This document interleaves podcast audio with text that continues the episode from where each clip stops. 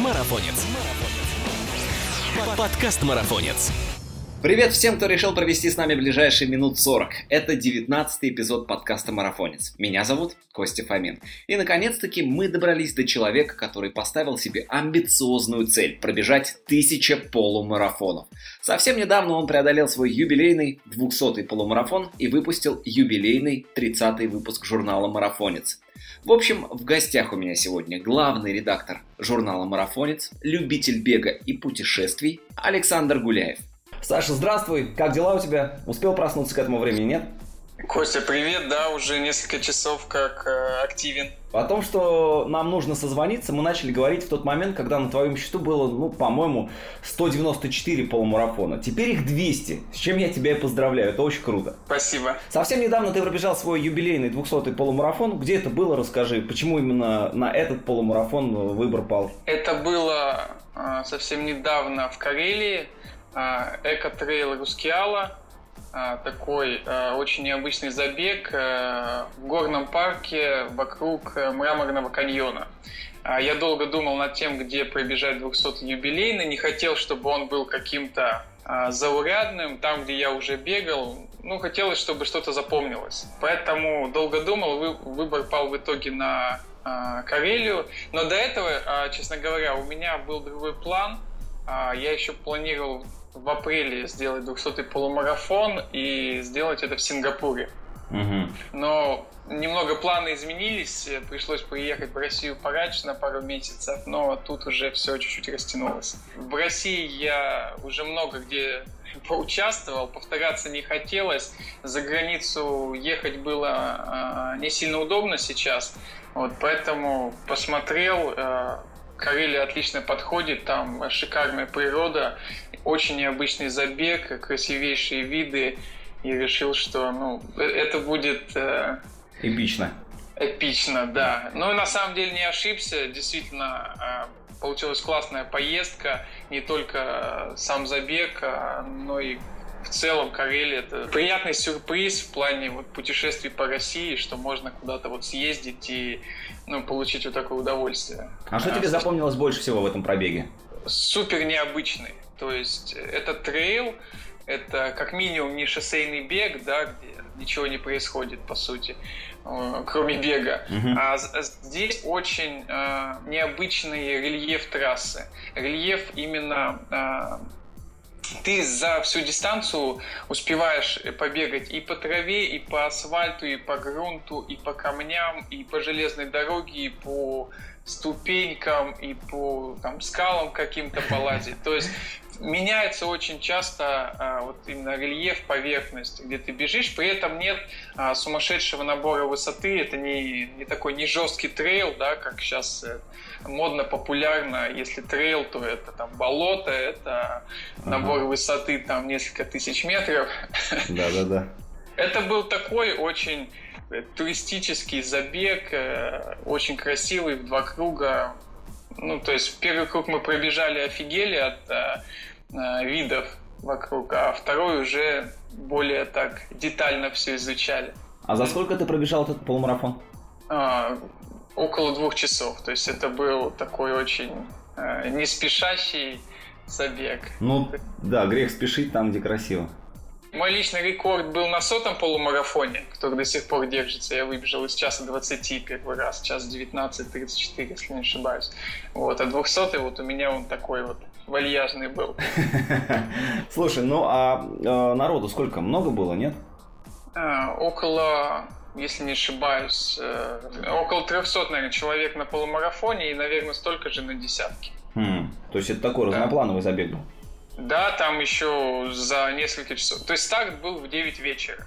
В этом еще тоже такая прелесть, э, потому что это в период белых ночей. То есть там вот, вот, вот сейчас э, конкретные белые ночи. То есть вот мы ну не знаю, может быть час там, с двух до трех ночи было более-менее как-то темно. Все остальное время это ну, ну, очень светло. Поэтому старт в 9 вечера, мы бежали как будто, не знаю, днем, и было прикольно. А за несколько часов до этого еще был плавательный старт, и там для всех желающих можно было поплавать в мраморном каньоне. Mm. Тоже, тоже интересно, но я что-то не решился, потому что сейчас не особо плаваю, и вода холодная, 16 градусов было. Ну да. да. Если не секрет, сколько тебе обошелся этот полумарафон? Ну, то есть поездка с проживанием, с самим марафоном и прочее. Ну да, в данном случае меня пригласили организаторы. Угу. В целом, такие поездки обходятся ну, на человека, ну, мне кажется, тысяч 15-20 рублей. Дорога там тысяч пять-десять и проживание там две-три ночи обычно в гостинице, ну сколько там, ну тысяч десять еще можно закладывать. А ты помнишь, как вообще прошел твой первый полумарафон? Как ты его пробежал? Да, прекрасно помню. Это было в Сестрорецке под Питером. Было очень жарко, было очень мало воды. Я не знал, как бежать. Я бежал в баскетбольных шортах, в шортах какой-то хлопковой футболке. Все, все, все детально помню. Это было очень тяжело. Я пробежал его, если не ошибаюсь, за час 45 или час 46. И на финише, я не знаю, я уже думал, э, что все тут сейчас э, отброшу коньки, потому что было очень жарко, хотелось пить, и кончилась вода на финише. То есть это вот я прекрасно помню. А еще я помню, что у меня была мотивация быстро бежать, потому что медаль участника давали только первым 200 а, финишерам, а участников было порядка 300. Ага. Мне было интересно, да, за первый полумарафон обязательно получить а, медальку. Слушай, а были полумарафоны, с которых ты сходил? 200, которые я финишировал, на них я не сходил. Ну, это понятно. Единственный раз, э, это вот недавно я сошел, в апреле, это было в Королеве, я бежал. Я буквально за день до этого схватил какой-то э, вирус, вот, и проснувшись по утру, ну, почувствовал себя плохо, побежал, 7 а, километров там один круг пробежал и решил, что не надо это все усугублять и поехал домой. Но это был единственный раз, наверное, да. А ты можешь э, сейчас сказать, какой полумарафон из 200, который ты вот пробежал на данный момент, тебе запомнился больше всего? И чем он тебе запомнился, самое интересное? Ну, больше всего запомнился мне мой сотый полумарафон. Во-первых, это был сотый полумарафон. Ага. А, во-вторых, я там пробежал на личный рекорд, и у меня там а, отец мой пробежал свой первый полумарафон. Поэтому было приятно так. А вообще очень много разных стартов, а, которые вот, вспоминаю с большим удовольствием. Например, вот сейчас в азиатском таком трипе в Сингапуре ну, обалденный просто старт, где ты бежишь вот по этому искусственному парку, очень красивому, в один круг, э, ну просто красота. То есть сюда люди приезжают а, погулять, попутешествовать, а ты вот по этим местам в 5 утра, где обычно людей нет просто, то есть обычно там очень много людей, а ты в 5 утра бежишь по всему этому а, с восходом солнца, ну как- как-то классно все это получается. Атмосфера очень классная. Вот. Что еще? По России много забегов интересных. Ну, у меня, у меня, знаешь как, я не говорю, нет, нет прям любимых стартов, да, то есть все старты разные. Если вот сейчас там, на медали взглянуть, повспоминать, то везде будет своя фишка. Я помню забег один, ну, по организации, ну, никакой. Где-то под Москвой угу. а, было 10 кругов. Это был зимний забег, 10 О. кругов по льду буквально. То есть там трасса никак не подготовлена была еще какая-то погода такая вот снежно-мокрая была. И мы бежали 10 кругов по этому льду, там, считали, кто, кто меньше раз упадет.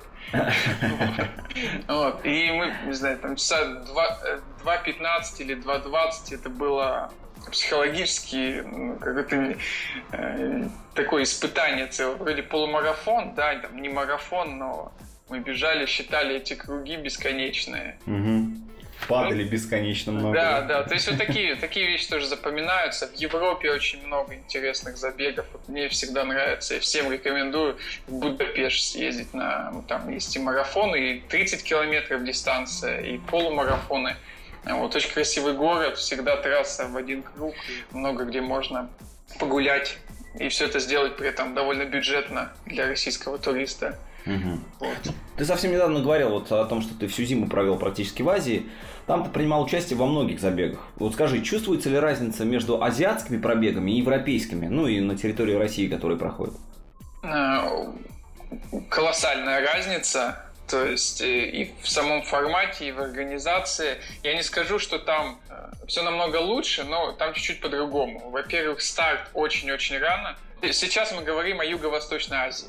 Угу. То есть, э, там Китай, Япония это немного другое. Да, там другие климатические условия, там, наверное, и забеги больше похожи на наши. Вот. А здесь в 5 либо в 4 утра старт. А, люди бегут намного медленнее, то есть там пробежать десяточку за полтора часа у них, ну это такой средний результат, вполне себе нормальный. Подожди, а почему они бегут медленнее? Потому что там тяжело бежать или просто, ну, так бег развит? Во-первых, э, тяжелее бежать, намного тяжелее бежать. Я вот понял, что бег в России и бег э, в Юго-Восточной Азии это два разных вида спорта. Угу. Ну, действительно, то есть намного сложнее, но при этом э, и люди, мне кажется, там проще относятся. У нас все-таки пока что до сих пор на старт люди выходят в большей степени именно вот зарубиться, да, показать вот какой-то спортивный результат, выложиться на максимум, а, и также к тренировочному процессу относятся. Mm-hmm. А там люди, некоторые, мне кажется, бегают только на забегах. То есть, ну, такие вышли, погуляли, у них очень развита ходьба. То есть, вот они стартовали эту десяточку и прям со старта пошли. И они идут там полтора-два часа, иногда, может, на бег переходят. Ну вот у них, у них вот так вот. Поэтому а, многие сейчас европейцы, в том числе русские спортсмены, а, едут в Азию и там а, выступают на хорошем уровне и выигрывают соревнования. А, в том числе еще потому, что там на всех практически стартах есть призовые. Mm. То есть у нас это обычно на каких-то только таких вот более-менее крупных, и то не на всех. А там прямо вот даже если это какой-то местечковый старт, там в любом случае 5, 10, 15 тысяч бат будет призовых. Можно туда ездить, там э, занимать места и жить на эти деньги. Мне, мне кажется, да. Я, я, я пока не совсем понял, почему многие так не делают. Там, если человек здесь бегает, там, не знаю, полумарафона, к примеру, там, час десять, да, ну вот на таком уровне он находится, а даже не на самом топовом, то там он может э, бегать некоторые старты по час двадцать, по час двадцать пять и постоянно быть в призах, ну, в призах. И Нет. делать это там по несколько раз в месяц, и в принципе... Нормально жить нормально жить, да. Мне кажется, я вырежу это просто для себя оставлю, если что, когда у меня будет возможность, я просто смоюсь туда, там буду жить, бегать и зарабатывать на этом. Слушай, ну а в чем главная особенность азиатских э, полумарафонов? То есть есть что-нибудь такое, вот, э, чего здесь у нас точно не встретить? Ну, погода ясно. А, организация, ну, ты рассказал об этом. Что-то еще вот такое, что не дано нам здесь? А, что не дано? Ну, во-первых, ночные старты. То есть в России таких нет. То есть э, к такому, в принципе, сложно привыкнуть, когда тебе надо вставать, я помню, вставал в 2.20, чтобы там к 4 утра приехать на забег, а в 6 утра ты уже в темноте едешь обратно. То есть вот это, это очень непривычно. А, у них вот из особенностей, вот я пробежал 15 полумарафонов, ни один забег не был а, в несколько кругов. То есть все вот 15 полумарафонов были в один круг у них почему-то вот так принято, и мне кажется, это прикольно. Угу. Вот, то есть э, часто у них э, делается маятниковая трасса, то есть туда-обратно. Но в любом случае это будет один круг. Пункты питания у них э, каждые 2-2,5 километра. Даже ну, ну вот на, на всех забегах. Потому что жарко, потому что нужно много пить. И при этом еще всегда холодная вода. Меня вот это удивило. Mm. То есть у нас вот летом на многих забегах, если ты бежишь, то там к пятому километру на пунктах питания вода кипяченая уже, все такая горячая, да? А у них э, специальные какие-то холодильники, какие-то вот приспособления, которые все это охлаждают. А, ну, самое главное, наверное, что вот в Азии развито, чего у нас нет, это еда после финиша. То есть у нас, если дадут гречку, это ну, клевый забег. У них ты вот финишируешь, и все, начинается вот какая-то едовая вакханалия, да, mm. потому что все садятся, ну, на улице тепло, на улице хорошо, там, рассвет, и идешь прям такой а, конвейер, где тебе выдают там курицу с рисом, лапшу там со свининой, какие-то булки, соки, чаи, там мясо, шашлычки какие-то. То есть я после финиша набирал целый пакет и приезжал домой, еще мы там э, весь день его ели. На завтрак, обед и ужин. И у них это, ну, у них культ еды. И это, это, в принципе, прикольно. Слушай, а в целом, теперь вот подытожить, если этот разговор о азиатских забегах, сколько все это стоит? Приблизительная цена? Они намного дороже, чем наши забеги? Или они дешевле? А, сами забеги имеешь в виду слоты? Ну да, да. Цены примерно такие же.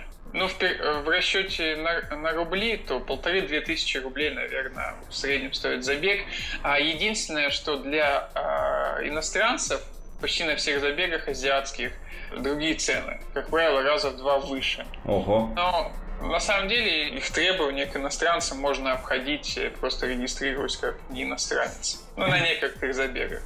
Потому что действительно некоторые забеги может могут быть для тайцев стоить там, тысячу батов, две тысячи рублей, а для иностранца там шесть тысяч рублей. То есть в три раза дороже. Но в, в целом э, цены примерно такие же. А какой бы ты забег в Азии посоветовал россиянам и почему? Вот, например, ребят, езжайте вот на этот вот старт, не пожалеете. Я рекомендую в Сингапур съездить. В принципе, это очень классный город. И я участвовал, если не ошибаюсь, Ньютон Челлендж э, Сингапур забег был. Это не самый какой-то центральный. Можно, мне кажется, выбрать любой из сингапурских стартов, э, который проходит в центре, и поучаствовать. В любом случае, это, это будет такой незабываемый э, уикенд. Потом мне очень понравилось в Барабудуре. Это в Индонезии, в центре а, самого густонаселенного острова мира. Там живет 130 миллионов человек, а по карте он там ну, малюсенький. Э, центральная Ява. И там есть э, самый большой, если не ошибаюсь, буддийский храм. Uh-huh. И вокруг него деревушка такая, и три раз в год там проводят забег. Барбудур марафон классная атмосфера, очень много людей, все, все великолепно организовано. Забег в один круг. Э, после финиша ты можешь погулять э, на территории этого храма. Ну, то есть очень интересно было. Вот. Барбадур марафон, сингапурские старты. Да везде на самом деле.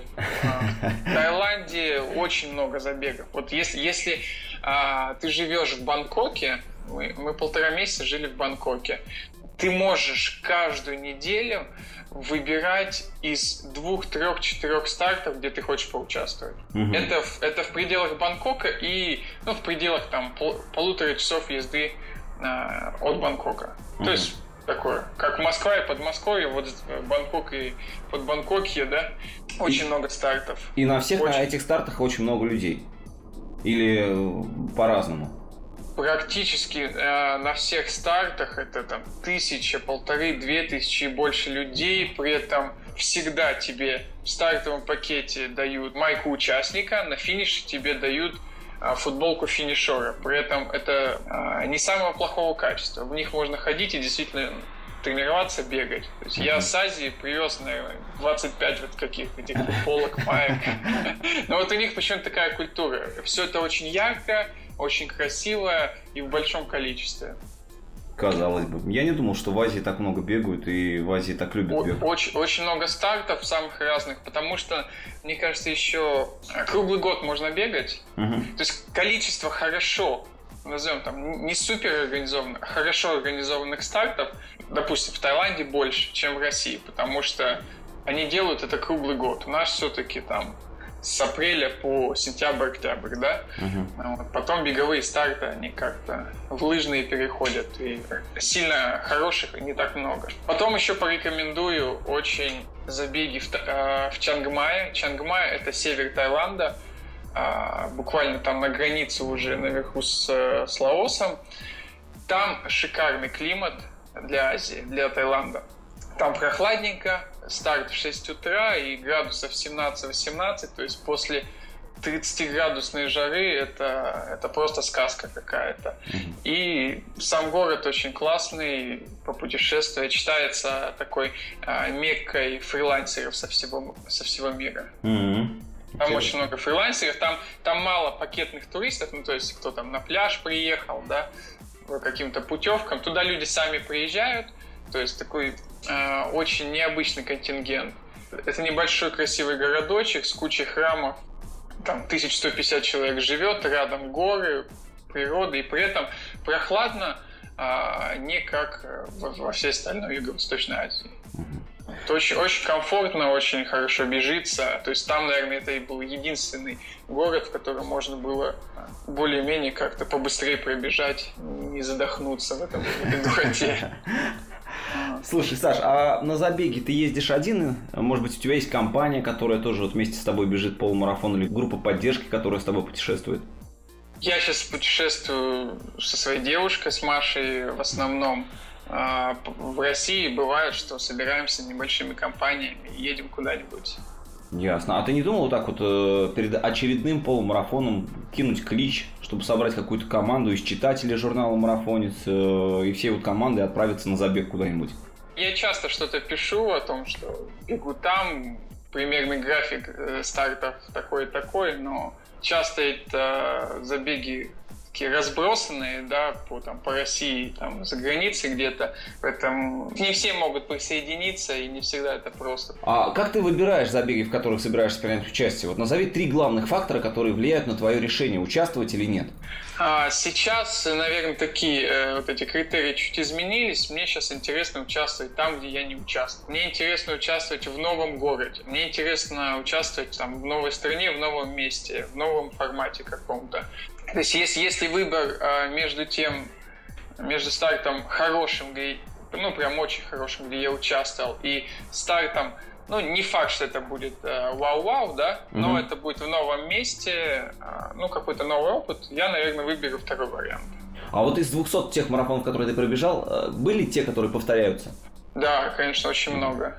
Ну, потому что очень сложно, особенно в России, там, Сейчас можно уже выбирать так, чтобы там практически круглый год ты участвовал в разных стартах. Uh-huh. А, а там 4-5 лет назад, когда я начинал бегать, стартов было-то совсем мало. Uh-huh. То есть даже в Москве было там э, 2-3 серии крупные, и все. А в регионах ничего не было. Выбор небольшой. Ну. Либо, либо это совсем какие-то местечковые такие забеги на 30-50 человек, которые ну, сейчас уже вообще умирают. Ну, ну да. В, в таких не хочется бегать. А, кстати, ты уже выбрал очередной полумарафон? И где он пройдет? А, да, 8 июля в, в Плесе. Это плеский трейловый марафон. Я уже участвовал, пару лет назад там. Мне просто это недалеко сейчас, uh-huh. рядышком. И там очень-очень необычная такая тяжелая трасса. Там есть и брод, и такие тягуны на старте, очень необычные. С друзьями съезжу, побегаю, поучаствую. А, я думаю, что многие наши слушатели в курсе, что твой челлендж пробежать тысячи полумарафонов. Вот как родилась эта идея? В каком году ты планируешь завершить все это? А, родилась эта идея, когда я пробежал сотый полумарафон. Ну, то есть сотый пробежал, надо что-то, какую-то э, задачу побольше поставить, которой было бы интересно идти. Uh-huh. Вот. Я не скажу, что это какой-то мой супер-супер челлендж, который вот моя цель там, цель жизни, да, пробежать тысячу полумарафонов. То есть я это делаю, мне это нравится, совмещаю с путешествиями, вот. А эта задача вроде как не дает сильно расслабиться. То есть можно же никуда не ездить, можно никуда не, там, не заявляться, нигде не участвовать. Но я еще ни разу не пожалел ни одном забеге, на который приехал. Угу. А, потому что это всегда какие-то эмоции, воспоминания, приятный, приятный опыт. Понятно. А сколько тебе времени вообще потребовалось на 200 полумарафонов? С какого года а, ты начал отсчет? Ну, первый полумарафон я пробежал в мае 19 мая 2013 года. То есть получается 5 лет и 1 месяц где-то. Ага. Вот. То есть в среднем получается, получилось по 40 полумарафонов. В среднем за год. Угу. То есть приблизительно тебе еще... То есть приблизительно еще лет 20, да. Бегать. Да. А цель только в количестве или также ты ставишь себе цели по времени и скорости прохождения полумарафона? У меня, у, меня, у меня была задача выбежать из часа 20. Я более-менее, вот два с года назад, более-менее целенаправленно тренировался к этому. У меня это получилось. А сейчас пока больших целей там, по скорости нет, потому что, ну, этому нужно действительно уделять много времени, а я такой сторонник все-таки, чтобы бег не забирал, там, спорт, любительский спорт не забирал очень много времени, а все-таки как-то ну, поддерживающем режиме он был. А... Потому что помимо спорта еще много всего другого есть в жизни, поэтому не хочется, чтобы там каждодневные тренировки это было вот это было основой угу. всего. А ты давно занимаешься бегом вообще в целом? Ну, по сути, пять лет с чем-то. Вот когда я приезжал первый, первый полумарафон, ага. на тот момент я бегал два месяца. Так. То есть в 23 года, получается, я начал э, бегать. До этого я, я все время занимался баскетболом. А. Я в спорте, в спорте давно, Просто бег я раньше не любил абсолютно. То есть я когда занимался баскетболом, мы иногда тренировались в легкоатлетическом манеже, просто как ОФП. Ага. Я смотрел на бегунов, которые бегают в манеже, и я не понимал вообще, как этим в принципе можно заниматься, но это настолько скучно, это вот какая-то однообразность.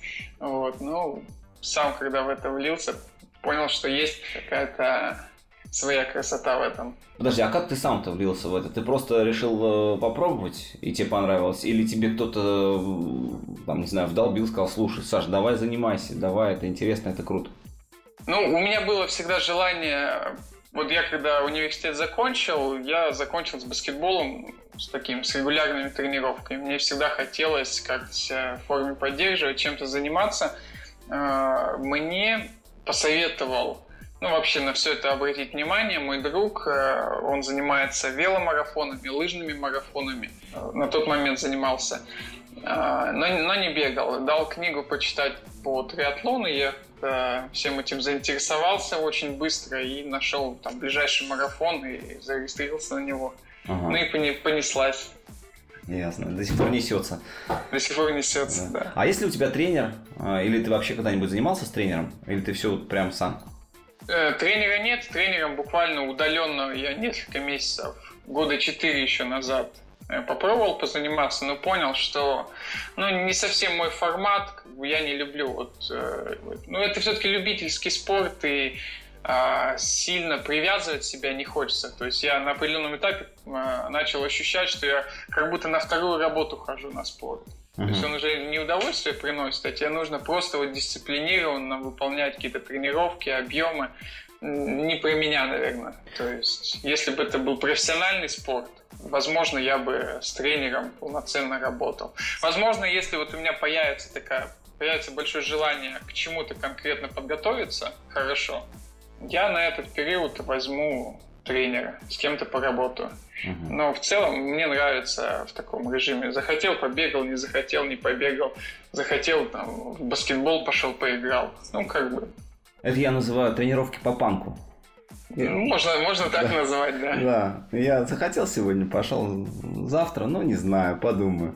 Ну круто. Слушай, э, в твоем инстаграме я видел, что ты бегаешь еще и с отцом, ты рассказывал об этом вот чуть ранее. Э, я почему-то подумал, что отец тебя заинтересовал и привел к бегу. Так получается наоборот, потом ты уже потянул отца и вместе вы начали бегать, так? Ну, постепенно, я не скажу, что мы с ним бегаем, он живет в другом городе и встречаемся довольно редко, но постепенно, постепенно, может быть, глядя на меня, может быть, э, глядя на кого-то еще, он так постепенно э, э, начал бегать и там, решился на первый полумарафон. Угу. Но он сейчас до сих пор продолжает это делать или... Он бегает, но в забегах не участвует. А, то есть может быть, да, может быть, там, второй полумарафон в ближайшее время пробежит, но без, без фанатизма, как я. Так, а я еще чуть раньше тут заикнулся про журнал «Марафонец», где ты являешься главным редактором. Расскажи, пожалуйста, нашим слушателям, как он появился и как возникла идея создания этого журнала. А, идея возникла... Когда я начал бегать, я через какое-то время завел блог, а, на котором начал писать про, про свои забеги. Да. То есть он, он так и назывался, блок-марафонец. Через какое-то время он, э, сайт начали посещать там 200-300 человек в день. Я понял, что в принципе на тот момент не было информационного поля никакого а, в теме бега, триатлона очень мало ресурсов, очень мало блогов, очень мало всего. Я помню, был в Испании и зашел а, в маленьком городке Торревьеха такой. А, городочек есть. Зашел на заправку, угу. купить, ну, не помню, что купить, там, по-моему, какая-то булочная была. И обратил внимание на ларек, с, на полочку с журналами. И там среди автомобильных журналов, кулинарных журналов, таких попсовых, да, было два или три журнала про бег печатных. Так. Вот, я подумал, если у них вот, ну вот, конкуренция среди журналов, да, то есть, возможно, у нас же что-то должно быть, да, хоть, ну, хоть в каком-то виде. Это какой год был? Это был 2000, начало 2014, наверное. Ага, вот да. Когда я, в принципе, о журнале а, задумался, почему бы не сделать это в России. Вот. Когда, когда вернулся в Россию, там через, через какое-то время начал это все делать. А для кого этот журнал? Кто целевая аудитория? Это те, кто любит спорт на выносливость, это больше для любителей. То есть это не для, не для профессионалов, это для тех, кто пробежал, к примеру, э, свой первый забег, либо хочет поучаствовать в своем первом забеге, кто хочет попробовать себя в триатлоне, кто хочет следить за новыми стартами, за новыми форматами. То есть это не только для бегунов, это для тех, кто, в принципе, вот этот формат э, участия в забегах и соревнованиях на выносливость для любителей. Хорошо. А как выбираются статьи для журнала? Кто их пишет? И кто ну, выбирает?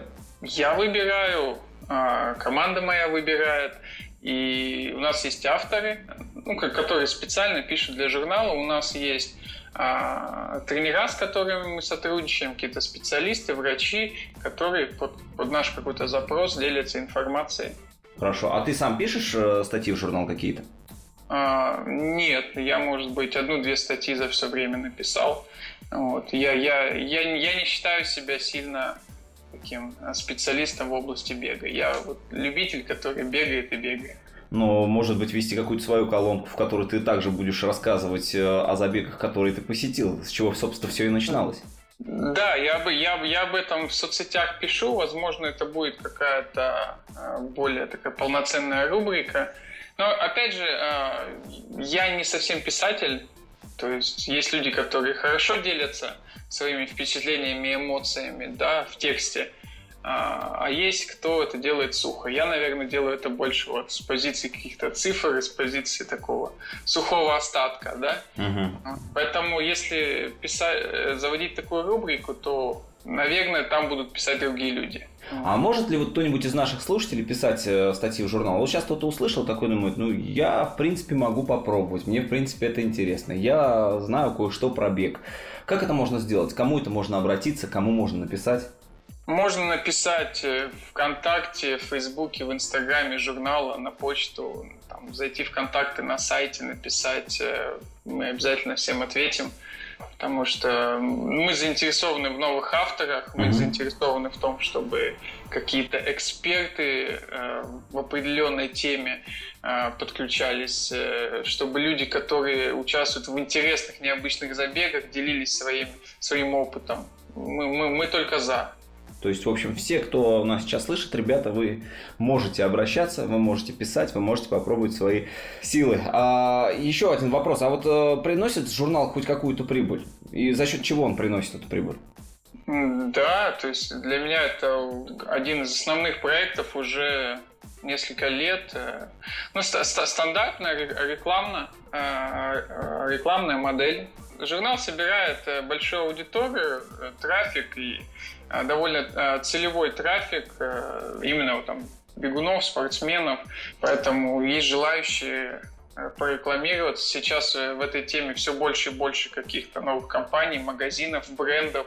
То есть рынок развивается, и большинству из этих компаний и проектов нужно где-то о себе рассказывать. А какие планы у журнала на этот год? Ничего экстраординарного мы не делаем. Мы сейчас делаем большой акцент на развитии не самого журнала, именно вот в формате журнала, да, а на развитие портала сайта нашего, где дополнительно, помимо журнала, еще очень много контента создается. Ага. Вот, мы хотим его сделать таким содержательным, удобным, а, где человек может узнать о новостях, о новых забегах, посмотреть календарь забегов, э, триатлонов и так далее вот, и который может регулярно читать. У нас сейчас вот этот вектор развития именно по порталу идет.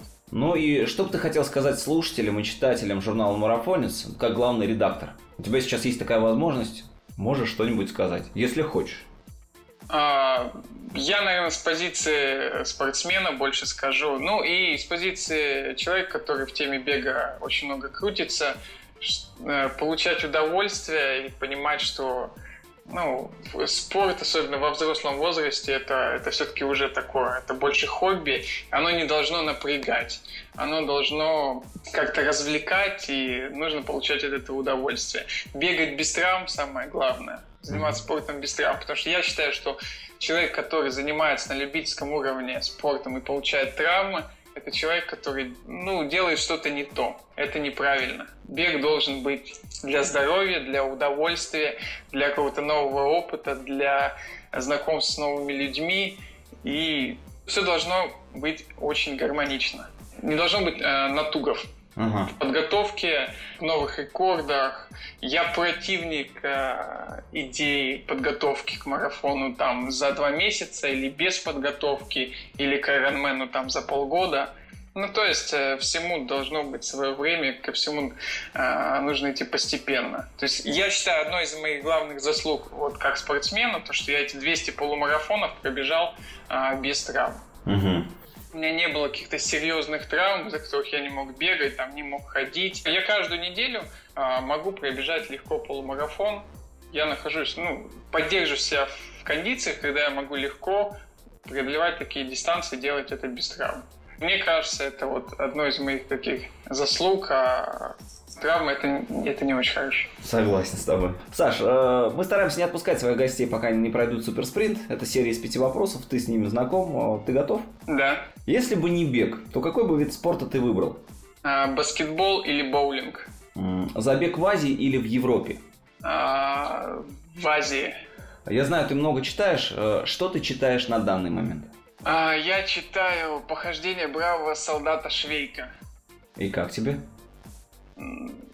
Было очень интересно, но книга очень длинная и пока что какая-то однообразная, идет не очень легко. Угу. Я просто был недавно а, в Чешке Будеве в забеге 3 июня. Вот. А в этой книге как раз э, пишется про все эти места. Я решил прочитать. Интересно. Так, а на что тебе не хватает смелости? Мне не хватает смелости а, поехать в Америку. Почему? А не знаю, мне кажется, я это откладываю почему-то. Тебе не нравится Америка или... Не, мне очень нравится Америка, я могу в нее поехать, но почему-то все какие-то выбирают другие места. Надо уже решиться и поехать, и там где-то поучаствовать, попробовать тоже. Угу. Ну и последний вопрос. Человек, который тебя вдохновляет? А, человек, который меня вдохновляет. Наверное, много таких людей. У каждого по чуть-чуть я учусь. А, мой отец, все, все люди, которые успевают заниматься и бизнесом, и семьей, и детьми, и путешествиями. Вот, вот такие люди меня вдохновляют. Ну и финал. По традиции мы завершаем программу «Любимую песню нашего героя». Назови нам свою любимую песню, почему именно она стала любимой. Джастин Тимберлейк «Can't Stop the Feeling». Песня, которая просто насыщена позитивом, и после прослушивания всегда, всегда хочется что-то делать, и делать это с удовольствием. Хорошо, мы ей будем завершать э, нашу программу. Э, Саш, спасибо тебе большое за этот созвон. Было спасибо очень, тебе. Да, было очень интересно, приятно с тобой пообщаться. Я думаю, что многие ждали этого подкаста. Во-первых, побольше тебе хороших результатов на забегах, быстрого времени. Ну и, во-вторых, побольше тебе читателей журнала «Марафонец». Спасибо, спасибо. До новых встреч. Счастливо. Вот он, пример того, как сделать свою жизнь интересной, спортивной и разнообразной. В свои 28 Саша смог все это объединить. Это, конечно, невероятно круто. С кем с кем, но с ним мы еще обязательно встретимся. Сейчас не могу точно сказать по какому поводу, будет ли это юбилейный уже 300-й полумарафон или новая интересная страна, в которой он порекомендует побывать со спортивной целью, а может быть будет что-то совершенно иное. Но в рамках подкаста «Марафонец» с Сашей мы еще поболтаем. Ну а кто станет новым героем? Скоро выясним, не пропусти. Будь к нам ближе, подписывайся на подкаст на SoundCloud и iTunes подкаст. Но также оформи бесплатную подписку на журнал www.marafonец.ru. Это был Костя Фомин. Адьос! It goes electric wavy when I turn it on. Off from my city, off from my home. We're flying up no ceiling when we in our zone. I got that sunshine in my pocket, got that good soul in my feet. I feel that hot blood in my body when it drops. Ooh, I can't take my eyes off of it, moving so phenomenally. Come on, like the way we rock it, so don't stop.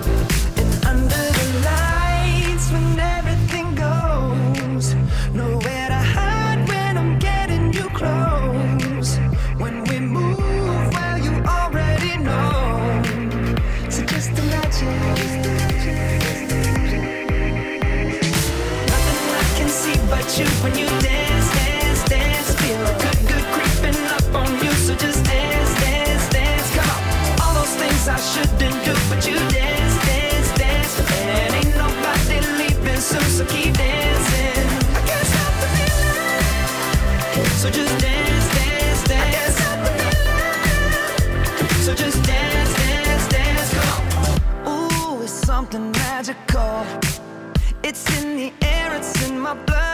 on.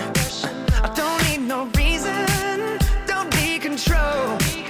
I fly so high, no ceiling when I'm in my zone. Cause I got that sunshine in my pocket, got that good soul in my feet. I feel that hot blood in my body when